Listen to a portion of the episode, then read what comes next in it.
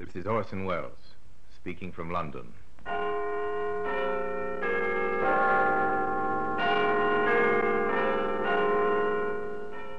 Black Museum. A museum of death.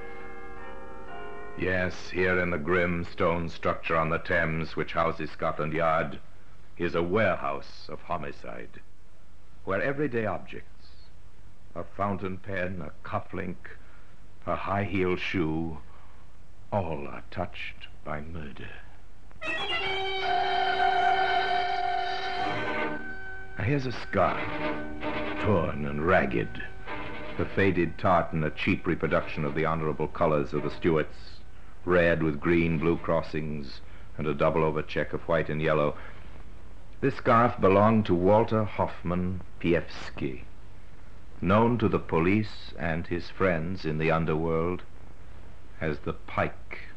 There's no doubt about this scarf being his property, Superintendent. He was wearing it when he was sent to Dartmoor ten years ago. Ah, the description tallies, does it? Exactly. It's all written down in the prison property book, even to the patch on it. Hmm. So the Pike's our man. Right. Well, get him. And get him they did. And all because of a scarf, appropriately known in Cockney circles as a choker. The pike applied his choker to a human throat, the throat of the driver of a post office van. The pike pulled the choker too hard. It was instrumental in convicting him of murder. And that's why it's earned its place here in the Black Museum.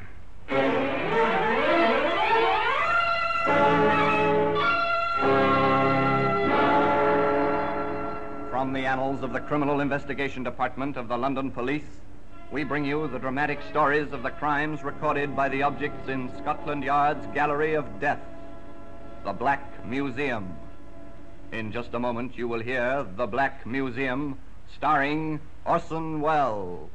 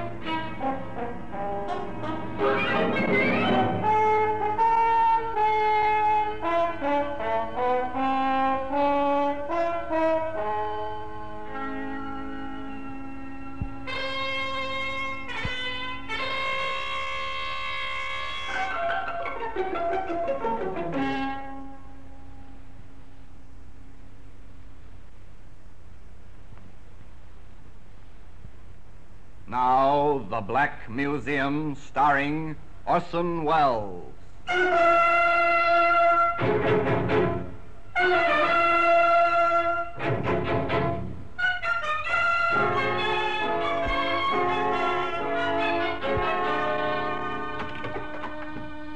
Well, here we are in the Black Museum.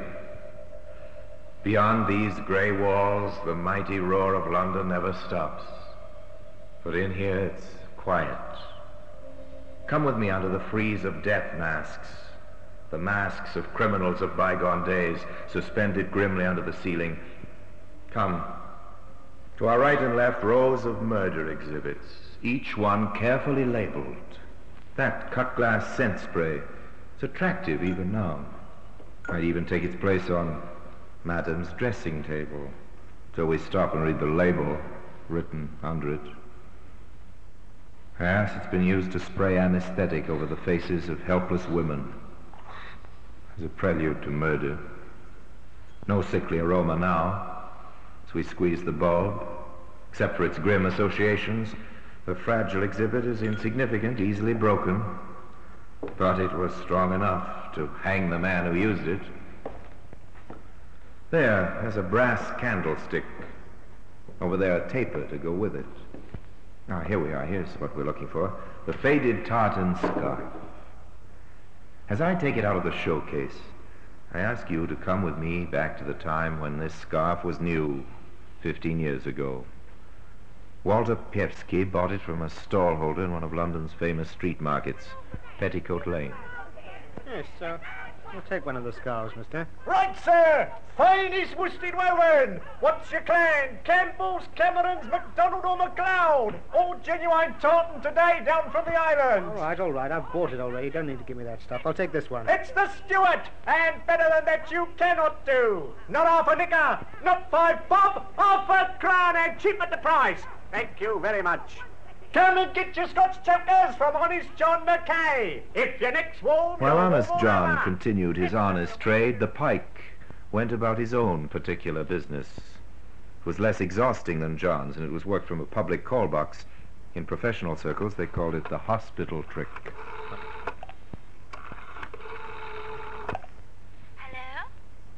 Hello? Uh, is that Mrs. Peterson speaking? Yes, who's that? The London Hospital here, Mrs. Peterson. Hospital? Why, what's happened? Well, there's no need for immediate alarm, but I'm sorry to say that your husband has met with a serious accident. Oh, Bill? Is he hurt? Oh, no, what's happened? He was knocked down by a bus in the Whitechapel Road about half an hour ago. A mean, crude trick. But more often than not, it worked. While the stricken woman hurried to the hospital to find the husband, who of course was not hurt at all, the pike would visit her house. With the coast clear, he would help himself to whatever he could lay his hands on and get out before the bewildered woman returned. And you noticed that the pike could almost camouflage that accent he had. This gift gave him a confidence which was almost his undoing. One time when he and some friends were removing the entire contents of a house while the owners were away on holiday. What about the piano pike? Do we take that? Of course, we take everything. Who'd think of moving house and leaving the piano behind, eh? You'll get us blooming well, won't you, Will? okay, boys, piano next. Oh, crikey, the phone. Here, what do we do about that? Let it ring, I suppose. no. Maybe it's someone's seen the van outside and checking up.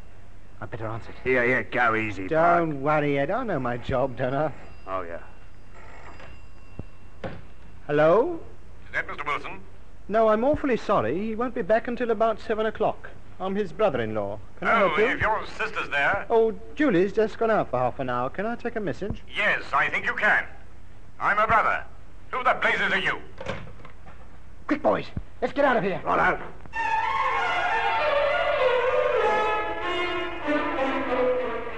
So the piano was left behind after all. But Pike got away with most of the household belongings and observe, not only were his operations becoming bolder, but he had planned his action carefully. He even knew that Mrs. Wilson's first name was Julie. But he didn't know she had a brother. That must have shaken him, because from then on he changed his tactics. The Pike entered the motor racket, a racket which was to take him in turn from Dartmoor prison to the scaffold. But in his early days as a motor thief, there was still a trace of strange humor about his work. The padlock car was a case in point. Who's that? Okay, Eddie, it's only me. you wouldn't go reaching for a gun when Parky walks in on you. Oh, Good. no. I'm sorry, Pike. It's me nerves. Well, relax. Now listen to me. I've got a job for you. No, no. I'm laying off for a bit. Okay, well, who pays the rent? Oh, I'm only going in for the small stuff. Well, this is a small job I'm offering you. Uh, what is it? Busting into the Bank of England, eh? no, no. It's a simple matter of knocking off a nice new motor. Uh-huh. Well, what's the dope? Well, it's this way. The car belongs to a fellow named Lambert who lives at 14 Graysdyke Crescent. See? He can't get it into the garage beside the house on account of it being too big. Why didn't the mug measure it before he bought it? well, that's not our concern. He locks the car up at night, and I've obtained a duplicate set of keys. Oh, nice work, nice Yeah. work. Yeah. Yeah, what do you want me in on the job for? You can do it yourself. Oh, there is a little complication. Oh, I thought there would be. This fellow Lambert is like a mother with a child over this car. He fixes it to a lamppost every night with two big padlocks and a double chain. Wonder he doesn't put a nappy on it, too. well, oh, what do we do? Take the lamppost as well as the car? And before I tell you, are you in with me? All right, Pike. I'm in. Then listen to what I tell you. In the early hours of the following morning, the Pike and his assistant went along to Graysdyke Crescent, and there, sure enough, chained to the lamppost outside number 14, was a fine new motor car, its cellulose and chromium work glinting invitingly under the lamplight. What did I tell you? We can clean up 450 on this, and all we've got to do is to remove the back wheel, which is chained to the lamppost. Ah. We put on the spare and we're away. Okay, Pike. Let's get cracking. The offending wheel was removed from the axle and left, still chained, to the lamppost. And by the light of the helpful rays from above, the spare wheel was bolted on, the tools were replaced in the boot, and the two men climbed into the car. I hope that ignition key of yours works, Pike. Of course it works. I tried it out last night. Ah, good for you. and here we go.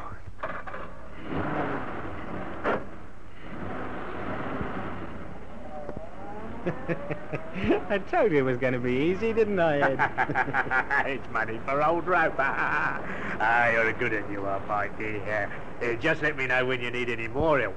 I'm your man. Walter Pievsky pulled his tartan scarf snugly around his throat and agreed that he would certainly keep his assistant in mind. The car itself was taken to a garage, where its numbers and appearance were carefully changed and, in due course, found its way by devious routes back to the open market. The pike, of course, had to split the profits which hurt him, so on his next job, he decided to work alone. And it was the next job which put him on the long, long walk which was to finish on the scaffold. Now, what's the number of that garage? Ah, here it is. I've got it. If this works, Park my lad, you're in the money. But it all depends on how good I can sound on the phone. Ah, I'll copy my father's voice, rest his soul. Here we go.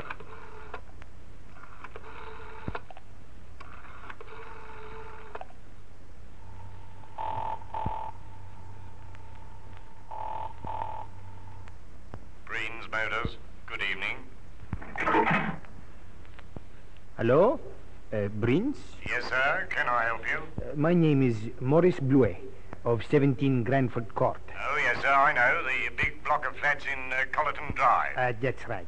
I am staying here with a friend, uh, Major General Lewis. oh, yes, sir. He tells me that you have a new Rolls Coupe in your showroom. Yes, sir. Indeed, we have. Yes, well, I'm anxious to take such a car back to the continent with me, but time is pressing. Are and, uh, you at 17 Granford Court now, sir? Yes, if someone could bring round the car, I, I should like to see it. Right. I'll, I'll be with you in a quarter of an hour, sir. Are you sure that is not too much trouble? Oh, no trouble at all, sir. Thank you very much for ringing. Thank you. I shall be waiting for you. Fifteen minutes later, the car drove up to the block of flats. The driver salesman got out and went inside. Entering the lift, he went up to the third floor and knocked on the door of number 17. Needless to say, the occupier had never heard of either Maurice Bluet or Major General Lewis. But while the questions and explanations sorted themselves out, Walter Pievsky was already driving the luxury car toward the garage where practiced hands were waiting to completely change its identity. First, what the Pike did not know was that he had provided the police with a vital clue that was to lead him first to prison and then, by reason of the tartan scarf, to the gallows. But the scarf was yet to earn its place, of course, among these strange exhibits here in the Black Museum. In just a moment, we will continue with The Black Museum starring Orson Welles.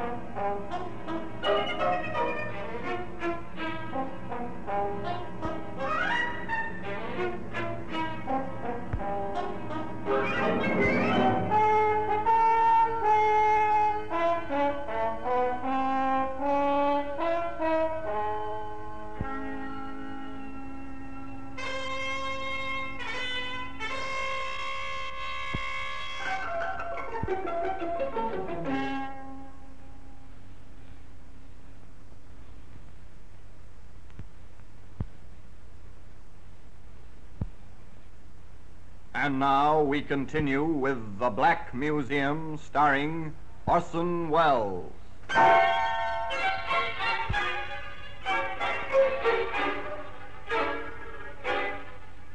We return to Walter Pievsky, known as the Pike. elated at the success of his confidence car trick.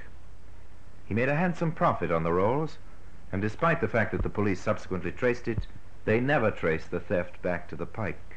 Not until he tried the same operation again. Certainly he changed the district, but, as is so often the case with a regular criminal, he develops regular habits, and the routine served up to the local garage was almost exactly as before. Yes, I'm staying with Sir Leslie, and he tells me you've got that straight eight in the showroom. I'm most anxious to take a car back to the continent with me, but time is pressing, and you see... I'll you be see, delighted to bring the car around to you right away, sir, if that's convenient. if you're sure that it's not too much trouble. No trouble at all, sir. I'll be with you in ten minutes. Oh, that is most kind. Thank you. Excellent. But you wouldn't think it was so excellent from your point of view if you knew what was happening at the garage, Pike.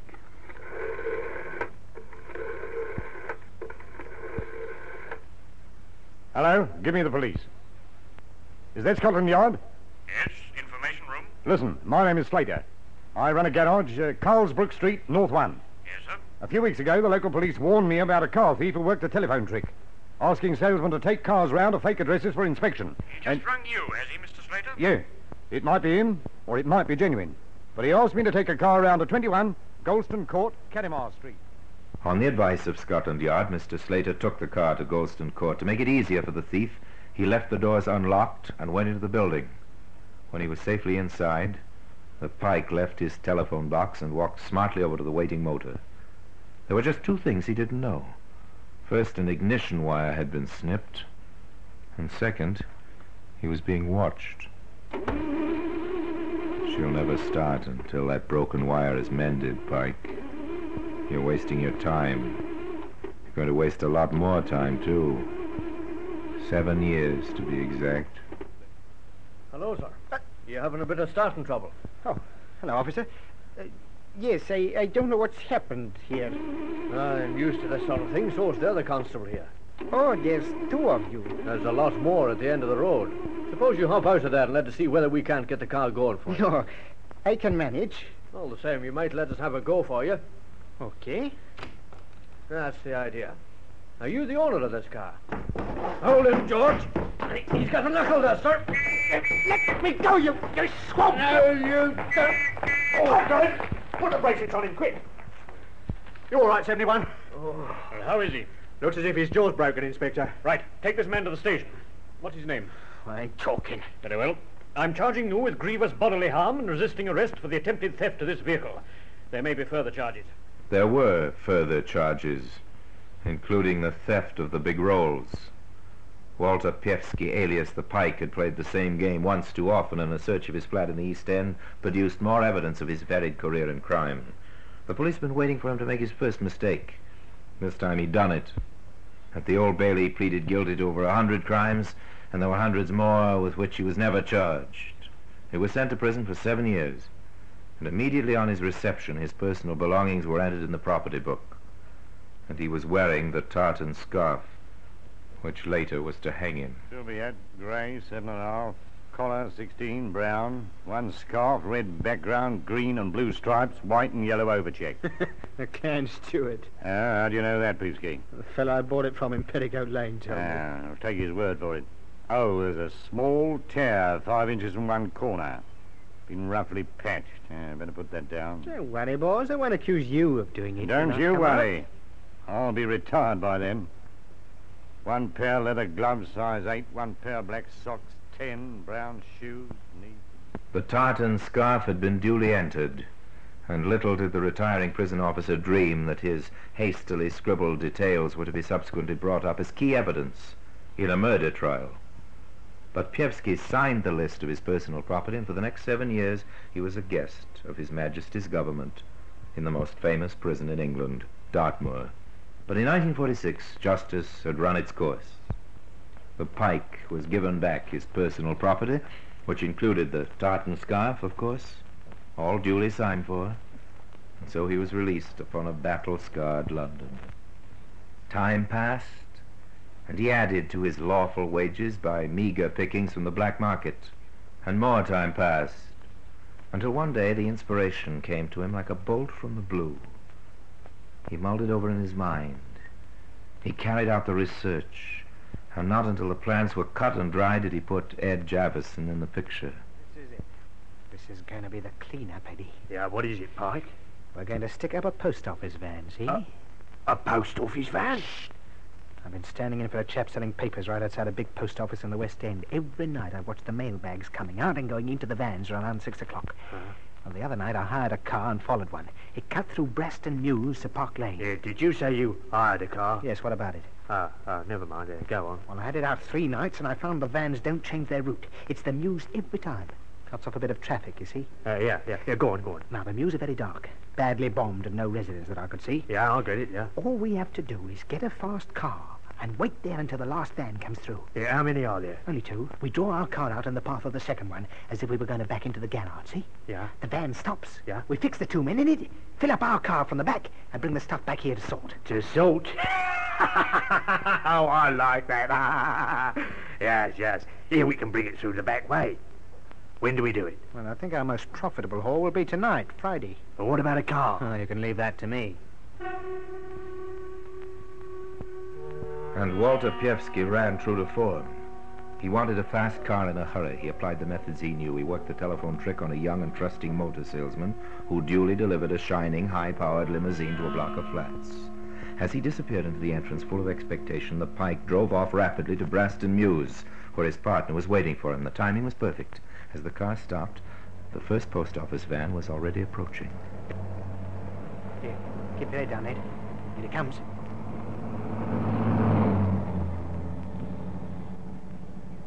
Second one won't be more than a minute or so behind. We must turn the car broadside onto it. How did you get this bad? I'll tell you later. It's hand-picked, see? Plenty of room in the back for the luggage. There we are. Nothing can get by now. What happens if something tries to get through before the van arrives? Well, we make way for it. It can come back another night if necessary. Here, what's this? It's the van. We're going to be all right. And nobody about. Couldn't be better. Now, get out. Yeah? Keep your chin tucked into your scarf like me. Righto. Pretend to be pushing the car. Right. What's up, Contown? Oh, yes, afraid so.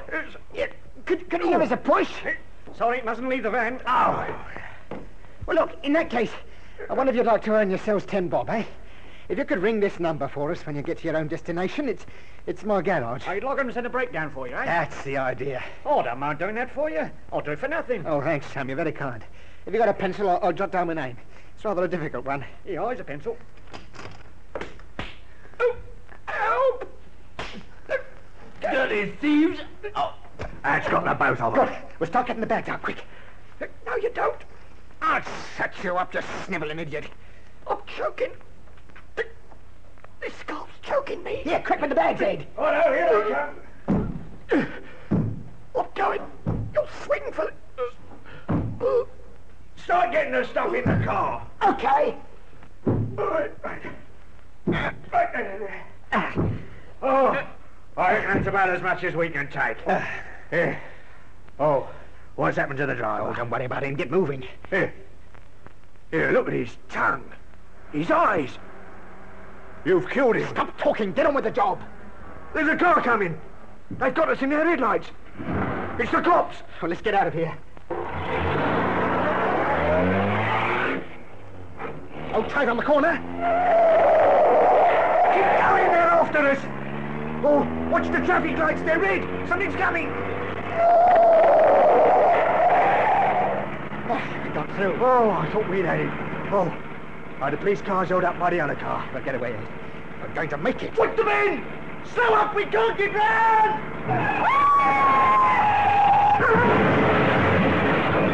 Ed Javison died in that crash, so mutilated that his body could not be identified. By some miracle, the pike escaped and staggered away into the shadows. But his tartan scarf was still round the throat of his victim, lying in the mews. Now let Superintendent Brandreth take up the story of the hunt. Well, the hunt was soon over. In fact, as soon as the car was reported stolen, I had a call from one of my inspectors. I thought you'd like to see this. What is it, Harrison? Oh, stolen car. Hmm? Well? Well, I've checked with criminal records, sir. There was something familiar about the method. You know, calling up a garage and getting the salesman to deliver the car to a block of flats. Mm-hmm. Now, here's the list of men who practiced that. Now, these two are inside at present. Yes. This one's going straight. Well, he's out of London anyway. Hmm, that leaves this one, Walter Pievsky. Yes, sir. The Pike. Know where to find him? He's sharing a place with a man named Jabberson in the East End. Right. Bring him in. Yes, sir.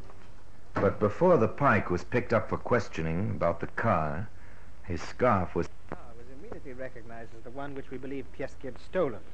In theory, the evidence against him was already piling up. If he was the car thief, he was probably the murderer as well. But I needed that extra piece of evidence. I called for everything that was known about him, including the list of his personal property which he had signed in prison. It was a shot in the dark, but it yielded results. There's no doubt about the scarf being his property, Superintendent, even to the patch on it. Within 24 hours, the pike was caught. Still dazed by the car crash, he offered no resistance. In due course, he was convicted of the murder of William Price, the driver of the post office van. And at 8 o'clock, one cold morning in February, he was hanged. All because of this tartan scarf, which has earned its place today in the Black Museum.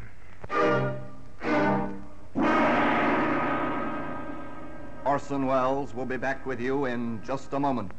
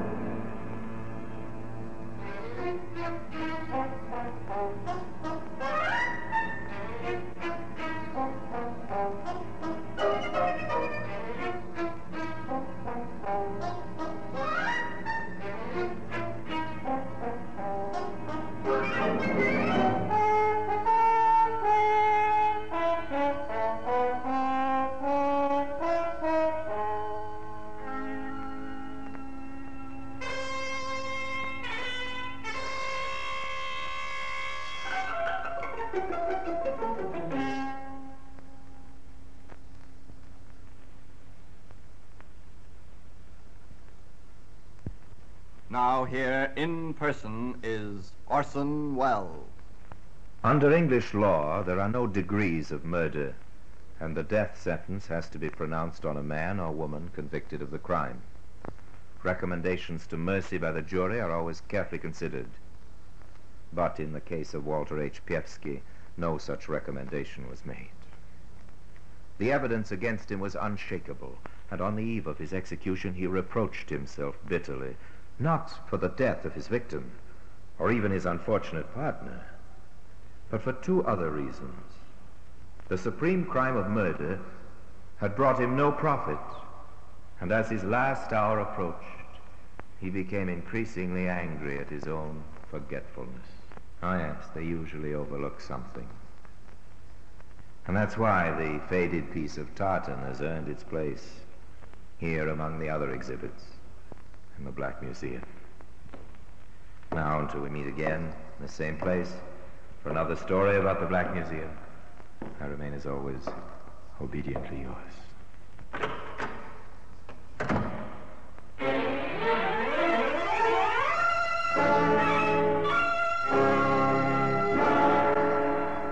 Black Museum, starring Orson Welles, is presented by arrangement with Metro Goldwyn Mayer Radio Attractions, with original music composed and conducted by Sidney Torch, produced by Harry Alan Towers.